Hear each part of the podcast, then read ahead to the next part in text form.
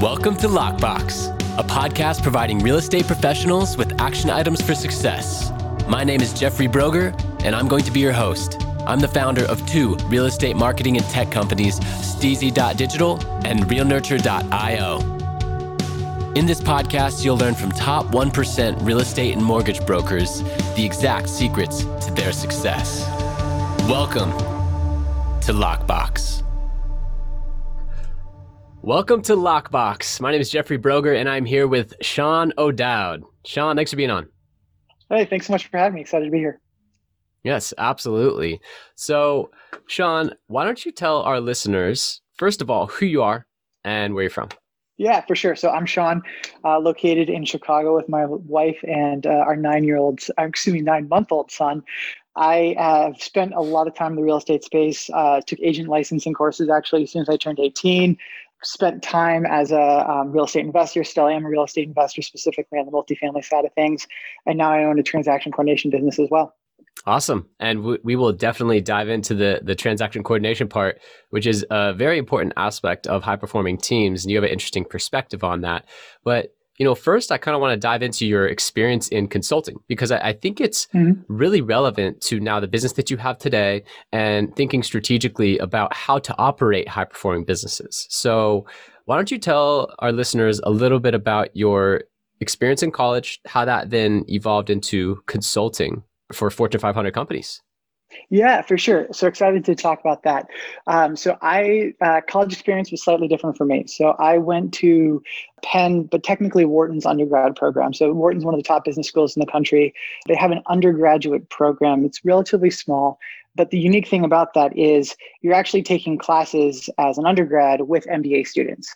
So my hmm. friends in college were actually 30 year olds who had families, kids, and had worked for a couple years really awesome experience, very different than I, the standard frat party college experience, I guess.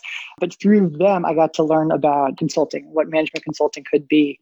A couple really good friends almost talked me into it and said, "Hey, this is a really fantastic way to start your career, just because you can start learning so much and, and get a lot of exposure very quickly." So I graduated, ended up working for a firm called Boston Consulting Group. Uh, it's one of the like the three firms typically called MBB, and I worked in their Chicago office for a couple years. Most important part there was actually I met my wife while working at BCG, but from a work perspective, it was fantastic because all of my clients that I was working with were Fortune 500s, but it was also the leadership in the Fortune 500s. So I got to be 22, 23 years old in the room with, with people making billion dollar decisions on um, buying businesses, selling businesses, pivoting their businesses, new investments, new divestitures, all sorts of really high level conversations and thought processes uh, and just getting exposure to how they think about making serious business decisions and how they think about running their business in the most effective possible way possible. Wow. That must have been a challenge to be, you know, 22, 23 years old, right out of college, and trying to command respect in a room with titans of industry, you know, massive C suite level business owners and decision makers. So in that process, you know, how are you able to guide them? What are some of the key insights where you're able to probably break through some of their assumptions about your age or your experience and then actually offer them value to where they're like, wow, this this kid knows what he's talking about. You know, what what were some of those key insights? Yeah, it's, a great question. Uh, so my first meeting ever with BCG was with the CEO of a well-known company. I'd actually seen him on CNBC like two or three weeks prior. Um, and now I'm sitting two feet away from him, pre-COVID, of course, talking with him about potential acquisition decision um, that they didn't end up making. And you know, at one point I jumped in on the meeting. He made a claim about a benefit of the the company that they might acquire, and I jumped in. It's like, actually, no, it, there's, there's a different way to think about it, and here's why. And it felt natural and organic to do in the meeting. But afterwards, I walked down. It's like, what just ha-? like that's really weird that I jumped in there. And I think the key aspect here is just the amount of preparation and the work that you can do ahead of time. I was getting up at five in the morning every single morning, learning about this potential acquisition company that they might be looking into, um, learning about why this deal might make sense for them, why it won't. And yeah, this guy's a very well known CEO and he knows his business cold. But I made sure in that room there was one thing that nobody in that room knew more about than I did, and that was that specific business. Mm. And I think that's the real key is always be the expert in the room at one thing that nobody else in the room is an expert on. And then that gives you confidence because you can rely on that is, hey, no matter what happens, if this topic comes up, I'm here to answer that question and I know I got it. Got it. Yeah, that, that makes sense. You're able to offer value an area where he needed that help, he needed that those optics or that insight. That does make sense. So you were doing consulting for BCG. Mm-hmm. After that, after working with tons of billion dollar companies, multi billion dollar mm-hmm. companies, then you started your own consulting firm. Mm-hmm. And then after that, now you have started with, I'm sure, many other businesses and things in between. now, then you started the transaction coordinator company. So, you know, what types of of uh, preparation or, or things that you learned along the way have have become the mold that this transaction coordinator company was was forged from? Yeah, it's a great, great question. And I think the most interesting thing when you're working with these big companies that started coming into play is a lot of the uh, assumptions that people have about businesses and starting businesses and running businesses aren't actually true. What I mean by that is you tell someone you're starting a company, and the first question anybody asks you is, Do you know how to code? Like, that's not actually the most important driving factor in being able to start a business. There's 70 million businesses in the United States of those 70 million businesses, a very, very small percentage of them are technologically based.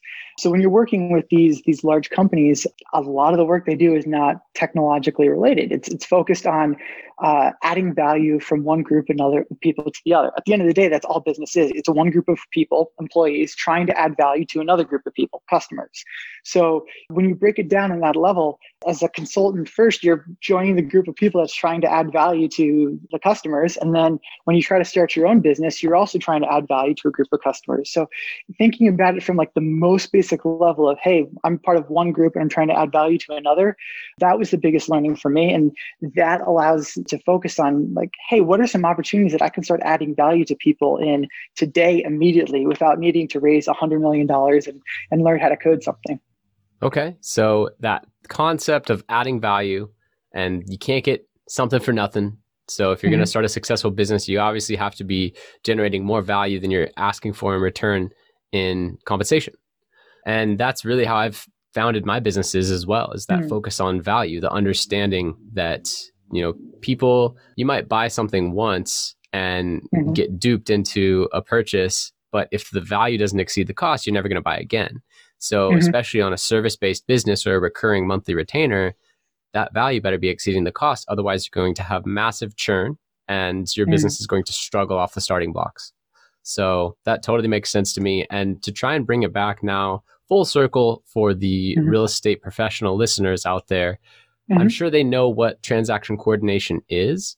Um, but why mm-hmm. don't you just go into a brief description for those listeners that might not understand the ins and outs of transaction coordination? Just go ahead mm-hmm. and give a brief description of that and then how you're also doing it differently than other local transaction coordinator companies. Yeah, for sure. So the the high level of transaction coordination is it's actually a job. A transaction coordinator handles everything from the agent for the agents from the time the PSA is signed until the deal actually closes.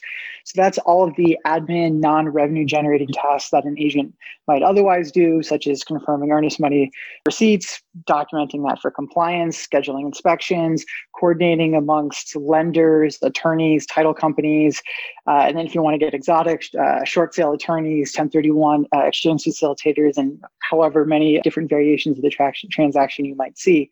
The real benefit of, of why people hire TCs, though, is to save time for the agents that work with TCs, typically the number you hear is around 15 hours is how much time they're saving per transaction basis from when a deal goes under contract to when it actually closes. Mm-hmm. And instead taking that 15 hours and allocating that to the front end of prospecting or actually working with clients allows an agent to, to spend their time where the, their value is most important with the clients and the, the TC can handle that more admin side of things for them. So that's the business. A fair number of, of brokerages are hiring TCs full time. Compass, for example, is one of them. My company is Close Concierge. We are an outsourced service so people can pay a, a flat monthly fee and, and work with a dedicated transaction coordinator.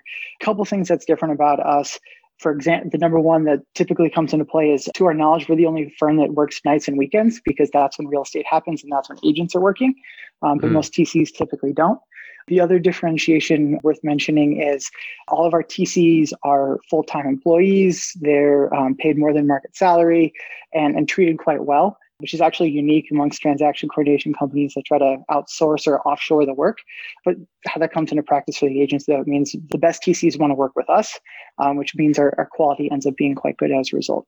Got it. And I think most agents, myself included, until this this call, would think mm-hmm. transaction coordinator. How am I going to find one? I'm probably going to look up on Google, you know, local transaction coordinator, or call a couple friends, see who mm-hmm. they're using locally. And so a big difference is that you're nationwide. You offer mm-hmm. remote transaction coordinator services, right? That's right. Yep. So in that case, you know, what are the benefits now in the COVID world of of mm-hmm. having remote work done? Um, you know, you don't have to go through a local company necessarily for these different aspects of the transaction. So, do you have any ideas of like why that's important or the idea that they can now look nationwide for services mm-hmm. like this that would typically be done locally. Do you have anything to share there? Yeah, you know, it's a great, it's a great question. And, and COVID has definitely impacted this. But the largest increase in agents who are interested in working with the transaction coordinator, at least that I've seen over the past, say, six to 12 months, are with agents who are in smaller or more rural locations. So, for example, if we're talking about an agent that's in a, in a more rural location, Wichita, Kansas, for example, I was talking with someone earlier today who's in Wichita. Earlier, they just didn't know about a lot of transaction coordinators that were local. They were a little hesitant on will I even be able to find somebody local who knows my market. Now that the COVID has made people more more comfortable with working in the Zoom environment, um, they're now starting to look for a service that's national and be like, hey, I actually feel confident that there's going to be somebody. They might not be located in Wichita, but there's somebody who can help and add value to my market, even though I might be a smaller market and might not have a lot of local transaction coordinators to choose from. Got it. And you mentioned you've seen a huge lift in rural markets. So anyone mm-hmm. out there that's in a rural market, you don't necessarily need to think, oh, this wouldn't work for me. Uh, this could be something that could work, you know, anywhere. So they get a dedicated remote transaction coordinator. They're mm-hmm. paid super well. They're very competent. They end up being this full time transaction coordinator for that client. I'm curious because on my side, being a marketing mm-hmm. agency mm-hmm. that's focusing on top 1% real estate and mortgage brokers, I get to see, similar to consulting, not mm-hmm. just the inner workings of one brokerage, mm-hmm. but I get to see the inner workings of dozens. And I start mm-hmm. to notice trends of what's working, what's not working, why this mm-hmm. particular client is at 200 million a year in transactions and the other one is stuck at 80. And so mm-hmm. when you start to see multiple different businesses, you can it's pretty natural to have pattern recognition. So my question mm-hmm. to you, you know, what are some of the patterns that you've seen for top performing teams that have been your clients compared to the ones who are, are struggling to uh, maybe even generate enough transactions to keep your transaction coordinator busy? Yeah, it's a great question and absolutely agree with you. You can start to notice some trends and you can see it from the consulting side of things. I'm actually not allowed to buy stock because I consult for companies, but if I could, I know exactly which companies I would and wouldn't buy based off of those trends from consulting totally true on the transaction coordination side of things as well. So similarly to you, we gear towards some of the more higher performing agents, but there's there's two things that really stick out about the agents that are just consistently growing their volume every single year and end up being those top top agents. Number one, the agents who are doing really well put themselves out there constantly all day, every single day. Lead generation is something they never stop doing. And if they're in the grocery store and they hear, there you go, they're in the grocery store, they hear someone talking about how they want to sell their house, they'll tap that person on the shoulder. Maybe not in COVID, but they'll tap that person on the shoulder and strike up a conversation. They'll work with a pro to help uh, generate more leads and figure out how they can do that themselves. They're always, always, always willing to do so because they know that top of the funnel prospecting is super important and they're always doing everything they can there. Um, so that's number one. The other thing that's really, really striking and 100% common across all the top agents I work with is they always do what they're going to say they're going to, but they always do what they say they're going to do. It's unbelievable the number of agents who will talk to the prospect, even pay for a lead for a prospect, say, great, I'll get you something. And then it falls off their to do list, or they do it mm-hmm. a week or two later. The top agents never, ever, ever let that happen. If they talk to the prospect who says, Hey, I'd love to know a little bit more about this market, the top agents will get that prospect an email before they go to sleep that night with information. And no matter what, they will always follow up on whatever they promise they do because that's building trust. That's building trust with their buyers, it's building trust with their sellers. This agent is someone who's dependable, it's someone I can count on. And you know, it's crazy. Both of those things are not that complicated. One is put yourself out there, one is do what you say you're going to do. Hmm. But all of the top agents have it in common. Yeah, that makes total sense. And I am also aware that top agents that I work with have a team. Mm-hmm. They mm-hmm. have not only a team typically of buyer's agents, and then they'll take the listings, but they also mm-hmm. have admins, they have a marketing coordinator. Even though they hire me as their marketing agency, I'll work with a marketing coordinator within the brokerage because we mm-hmm. do more specialized advanced campaigns and they're more of mm-hmm. a, a general like a general contractor as opposed to a specialist, right? And so they have that, but then also a lot of them have a transaction coordinator or you know mm-hmm. some type of person who's handling the transaction from start to finish to remove them from that process. So mm-hmm. transaction coordination and outsourcing that as a service is another common thread that I've seen. Yeah, absolutely agree. It's it's crazy. We have a lot of agents come to us. We reach out to agents we think could be a good fit. And when we reach out to people, they either say, That sounds super interesting, I'd love to talk, or hey i actually already have a transaction coordinator because to your point all of these top agents recognize their most valuable asset is their time.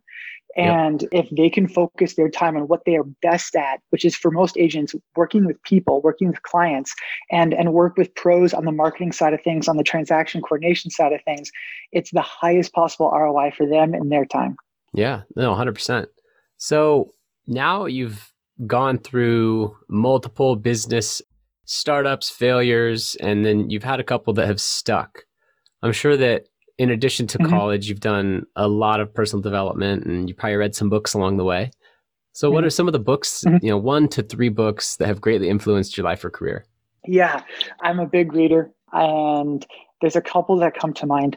Uh, one that I always love recommending and is kind of outside of the norm in terms of standard books that is recommended is uh, he's called Hero of the Empire. It's about Winston Churchill when he was hmm. relatively young, from about 18 to 35. I think the author's name is Candice Millard. But what's incredible about that book and why I always recommend it is Winston Churchill was very clear from the time he was a teenager that his life goal was to be prime minister. And the book follows the first 10 years of his journey in that goal of, hey, I'm a young guy, I want to be prime minister, but how do I get to that goal? And you, you see his failures, which are numerous and repeated. He was even in jail for a while, and, and see how he never loses sight of his main goal and just is always doing everything he can to get there. Really, really interesting book, and I one I always highly recommend that would be one. The other one I always recommend is uh, the no asshole rule. It's a complete cliche. It's written by a professor out in Stanford um, Business School, but uh, it, it talks about how businesses that have a no asshole rule and everyone enjoys working together end up being the businesses that succeed. I think it's fantastic advice. And another common thread amongst great agents is there's someone that their fantastic team underneath them really wants to work for. Mm, yeah, that makes sense. I, I like that. You know, thinking about that today, just being on meetings and it's like, when everyone's friendly and respectful and appreciates one another's contributions, it makes for such a different team environment. I noticed that early on when I was a manager at Cutco. I was mm. a top sales rep and then I got into management. And I had already at that time worked multiple restaurant jobs, which I mm. hated, by the way. I knew the, what a boss was. I understood the mm-hmm. definition of a boss. And then when I became a successful sales rep early in my career and was then in management, I mean, I was 19 managing 18 year olds. like, you know, it's not like there was much of an age barrier, but the mm-hmm. way to command that respect and not just tell them to go do this or you get fired, because that's what mm-hmm. a boss would do. I had to mm-hmm. be a manager and a leader. I had to lead by example. And I had to create a, an environment in the office where success was celebrated and mm-hmm. where negativity was also cut out and avoided. Because we used to say negative people recruit like if, if there's if there's one person negative on the team, they're going to try and get everyone else to to get on their side and mm-hmm. just go waste time in this corner rather than making phone calls. So really big culture you know that that's kind of what I think what you're getting at the culture of like no assholes with that mm-hmm. book really big important part and uh, I agree a lot of the best companies they are enjoyable places to work. And mm-hmm. I think that also impacted you and your transaction coordinator business, as you mentioned. Mm-hmm. You pay them more, you create a mm-hmm. great environment. Because of that, they're more competent and happier. And then because of that, the clients are getting exceptional service. So, yeah, that, that makes total sense. You're raising great points because everyone from a business perspective looks at it immediately from a does this is this profitable? Does this make sense? Like should we spend time getting to know each other as a team spend time on the culture pay people more? Or should we just try to be make as much money as we can as quickly as possible? And it sounds counterintuitive almost but it always emphasizing the culture is the best way to go about doing it. I mean there's I've seen data, I'll try to find it, that shows there's a really strong relationship between being on the list of the 100 best places to work and having the highest performing stock price in the S&P. Uh, mm. Because people who love working at their job work harder, stay longer, feel more comfortable with sharing that crazy idea that might end up being something phenomenal that eventually leads to that long-term success within the business. Interesting. And the crowdsourcing of ideas. So, mm. do you have a story from your consulting days of a company that has incredible culture? Maybe you can't say the specific name, but just maybe a, a story with with no name of the company of like, man, this one company did this, mm-hmm. this, this, and this, and they had such a focus on that. Like, mm-hmm. I think that would be interesting for some of the powerful brokers out there that might have 100 agents on their team or 400 agents on their team. And now mm-hmm. they're thinking in terms of scale, culture, you know, creating a reward system, um, mm-hmm. the different things that would help to make it a fun work environment. So, do you have like a does a story come to mind? Yeah, for sure. A couple different ones come to mind. There's one company that I uh, I've worked with a couple times actually that is very well known. They're um, they're the kind of company that every 10 year old knows their name. Every 10 year old knows who they are. And I was in a meeting once. It was a big meeting. It was about a workshop, 30, 40 people. And there was a, a relatively young guy, looked relatively new out of school, who was there at the meeting. And he seemed emotional. He was a, little teary eyed almost. And I, I, went up to him and I asked him if he was doing okay. As before we got started, could bring him some water or anything like that. And he literally just looked at me. He's like, I'm just so happy to be here because it was a life goal of his to always work for this company because it was this company that he heard about when he was young and then he was there and he was in the room. But the cool right. part about it and where the culture comes in is not his boss but his boss's boss was actually walking relatively close by behind me. I didn't see her there otherwise i wouldn't have asked him at that moment if he was doing okay. But she came over and she heard him. She came over and she looked at him and she goes joe we're so lucky to have you. And from that moment, I had never seen somebody more dedicated and more excited and more hardworking than any person I've ever met than this guy at that company. Than because Joe. not only than Joe, then not only because he was just so happy to be there, but he felt valued for being there at the exact same time. Right. And, and from the boss perspective, it was it was one line. That was all she said, but it made yep. him feel like he was part of the team.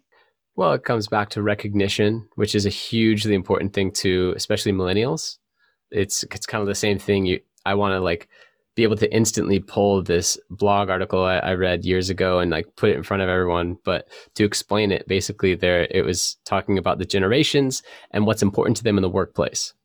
And mm. that millennials, especially, which in the case of many real estate teams, the new hires are millennials, the you mm-hmm. know the admins are millennials, the marketing directors are millennials. A really big thing that you need to do, in addition to compensation and creating a safe work environment is recognize them. Mm. That one thing, hey, you know what? You did a really great job on that report. That last transaction went so smoothly. Whatever it is, those little one liners. I used to do recognition Tuesdays wow. in Cutco. We would call the team and we would give a sincere compliment based on the last week's performance.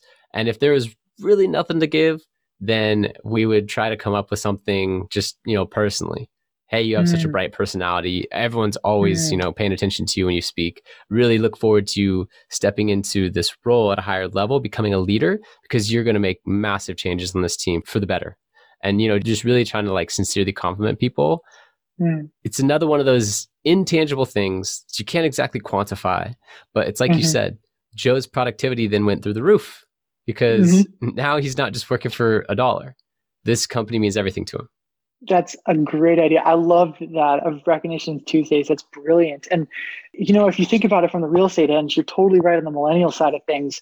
The other really big thing about real estate that, that every agent knows is the success rate for agents in the first couple years is tough. It's really tough to build that first uh, relationship with clients. It's really tough to get that first house under contract, whether you're with the buyers or the sellers. And if you're if you're a managing broker leading a team, giving the words of encouragement to to keep your team pushing, especially when they're first starting off, really moves and means a lot because it is tough. It's a really tough industry. There's st- that stat that's been going around the past couple weeks about how there's more licensed agents in the country right now than there are houses for sale.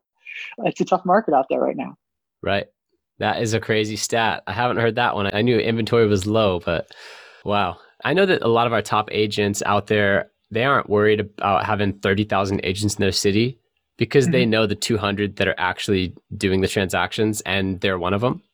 Mm-hmm. So, you know, I, I know that that's the case for a lot of my clients, but that is definitely a crazy stat. There are more people with licenses than there are houses for sale in the US. Wow. I do have a question about you know, any apparent failures from the past? Like, do you have mm. a hmm. favorite failure of yours that then turned into later success or something that you learned from that apparent failure in the moment ended up being a blessing in disguise later? Does anything come to mind when I say that? Yeah, it's a great question. The best example that comes to mind actually would be uh, a real estate purchase. My my now wife and I bought a um, investment property, sight unseen. We'd never seen it before. It was a multifamily property there's a lot of things that we didn't do great on this particular deal. Um, we had never seen it before. We were actually still dating. We weren't even engaged at the time, so that was probably relatively risky getting into a, a partnership together to buy the property. And the biggest problem, though, with everything that went wrong with this deal, which we could spend the entire hour talking about went wrong with this deal, was we didn't do a great job of vetting property management and mm. we we worked with a property manager. We signed on with them for the initial year. We had talked with two or three people in the town. We honestly liked the lady that we had talked to most at this particular firm. So we said sure great we'll go with her. And we took over this property. It was a seven unit and we had two paying tenants for about nine months. And they had a couple squatters that they couldn't get rid of. They absolutely struggled to get the property rented.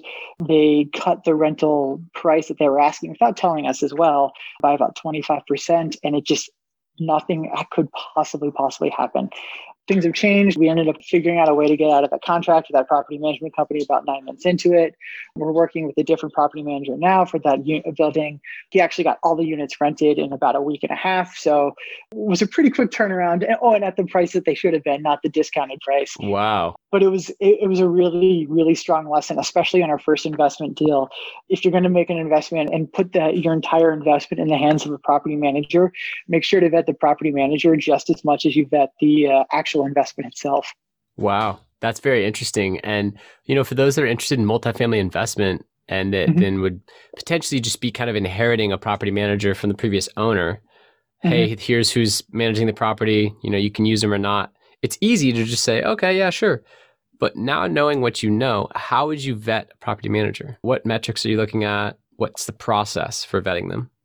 Yeah, so it's a great question. So now there's there's two things that we care about and we do now that are really telling. So the first one that we do is if the property is already being managed by a manager, we will keep an eye on that property as we're as we're thinking about buying it. If we see a vacancy, we're going to call on that vacancy as prospective tenants ourselves. We're going to go, hey, I'm Sean. Would love to know more about renting apartment one at 123 Main Street and we'll see what happens. Will they follow up and do what they say that they're going to do and send a lease later that day or a rental application later that day for me to um, fill out? Are they going to try to close me on that phone? Are they going to try to get me out there to show the property? If they're doing all those things, I'm going to feel really confident that they, like any agent, are going to be focused on customer service and they're going to get somebody in to fill those those empty units when they show up. The other thing that we always do is the standard question everybody asks the property manager is what's your occupancy? And they'll say oh i've got 400 units under management and i'm 96% occupied or 93% occupied or something like that. But what they aren't telling you is that four five six seven percent that's not occupied is how long they've been unoccupied And mm. if there's something that, for whatever reason, the, the property manager doesn't like that building, it's not as profitable for them, they don't focus on it, whatever it may be, those units might be sitting vacant for a very long time or they're really quickly filling up the units over there. So the metric we ask about is not what's your occupancy, but what is your average length of vacancy? Because if they have a unit that's sitting vacant for six months, it's going to blow that average vacancy length way up. And it'll be really telling if the average vacancy is three or four days compared to three or four months. Yes. Wow, that is really insightful. I read in a book that working with property managers, especially for out of state investments, is one of the best ways to vet investments. So if you mm. first find the best property management company in the city, they're going to know what can rent for what, They'll have a finger mm-hmm. on the pulse for all kinds of different things. So you could develop a relationship with them even prior to the purchase. And those are some incredible questions to ask if that were the case. I know that a couple episodes ago, I interviewed a, um, he was kind of an expert in a lot of different things, but he's, you know, a single family agent that had gone to multifamily. And he talked about the tax benefit of mm. a real estate agent specifically who mm. has a real estate business doing transactions on the residential side and mm then has you know at least one multifamily commercial real estate investment and the ability to write off $60,000 in taxes and, and, depreciation for that year and you could do one purchase per year. mm That's massive, right? And so then for anyone out there, any top agents thinking of diversifying your portfolio, going commercial, doing multifamily, well, mm these questions that Sean just brought up about working with property management companies in other states, that would be key to ask. I know that I'm going to add that to my list, right? The average days. It's kind of like average days on market. It's like, you know, mm-hmm. average days or average time of unoccupancy. That's it's really good. So, is there anything that I should have asked you or uh, mm. you know, something that you'd like to elaborate on from earlier? Great question. Honestly, that's a great question for agents to ask there's a couple agents that we've worked with who've actually asked us that exact question. And it's been a reason we've worked with some versus others because they've asked us those sorts of follow up questions. I guess the only thing I would add is we, we talked about some of the some of the key differentiators for what makes some agents really succeed and the commonalities amongst top agents. One other that I'd throw out there, and this is true just in business in general, and I've seen a lot in the consulting side of things as well, is the persistence of your follow-ups. I know different brokerages teach different things about how often to touch your database, but the reality and what we've seen in the transaction coordination business at Close Concierge and in uh, consulting in general is the agents who follow up, the people I work with in consulting who follow up uh, and just stay in touch are the ones that end up succeeding and doing really well. I know, for example, that's the thing at McKinsey. Every time that McKinsey sells a 5, 10, 15, 20 million dollar project, every single year, the partner who sold that project is going to be following back up with the person who wrote that $10 million check just to say hi, keep in touch, and, and share some insight about what they're seeing. But so they can make sure to keep in touch from a sales perspective as well. So, just one other thing I guess I'd throw out regarding commonalities amongst top agents. Interesting. Yeah, the frequency and persistence, relentlessness of follow up. Mm, absolutely. Yeah, I love that. Well, Sean, how can listeners contact you? Yeah, for sure. So I am on uh, Sean O'Dowd. Um, I'm at Sean at closeconcierge.com. Feel free to email me at any point. Um, I'm also fairly active on Twitter talking about real estate, real estate investing, and, and close concierge as well. Uh, I think it's at Sean O'Dowd 15. Okay. So Sean O'Dowd and the first one was LinkedIn. Is that what it was? Or uh, the first one was just my email. I'm Sean at closeconcierge.com. Yeah, the the connection got interrupted there for just a second. So oh, apologies. No worries. Close concierge. Well, Sean O'Dowd, everyone, a young, savvy investor, consultant turned transaction coordinator company owner. And uh, he was here to share with you today some secrets of the top 1%. And my biggest takeaway was focusing on income producing activities and outsourcing the rest. That's kind of the overall theme, I think, of this podcast is like, if you aren't talking to a client, then you shouldn't be doing it, right? Income producing activities. That's what you need to be doing 24 7 to be a top agent and putting people, services, products in the place of everything else that needs to get done. So thanks so much for being on, Sean. I really appreciate it. Thanks for having me. It's been a pleasure. Thank you for listening. If you want to accomplish your real estate goals, then I highly suggest downloading my free Ultimate Real Estate Goal Setting Framework. The link is in the description of the show, and it will help you break down your annual income goal into the amount of phone calls, appointments, or open houses you need in order to achieve that goal. Thank you so much, and we'll see you next time.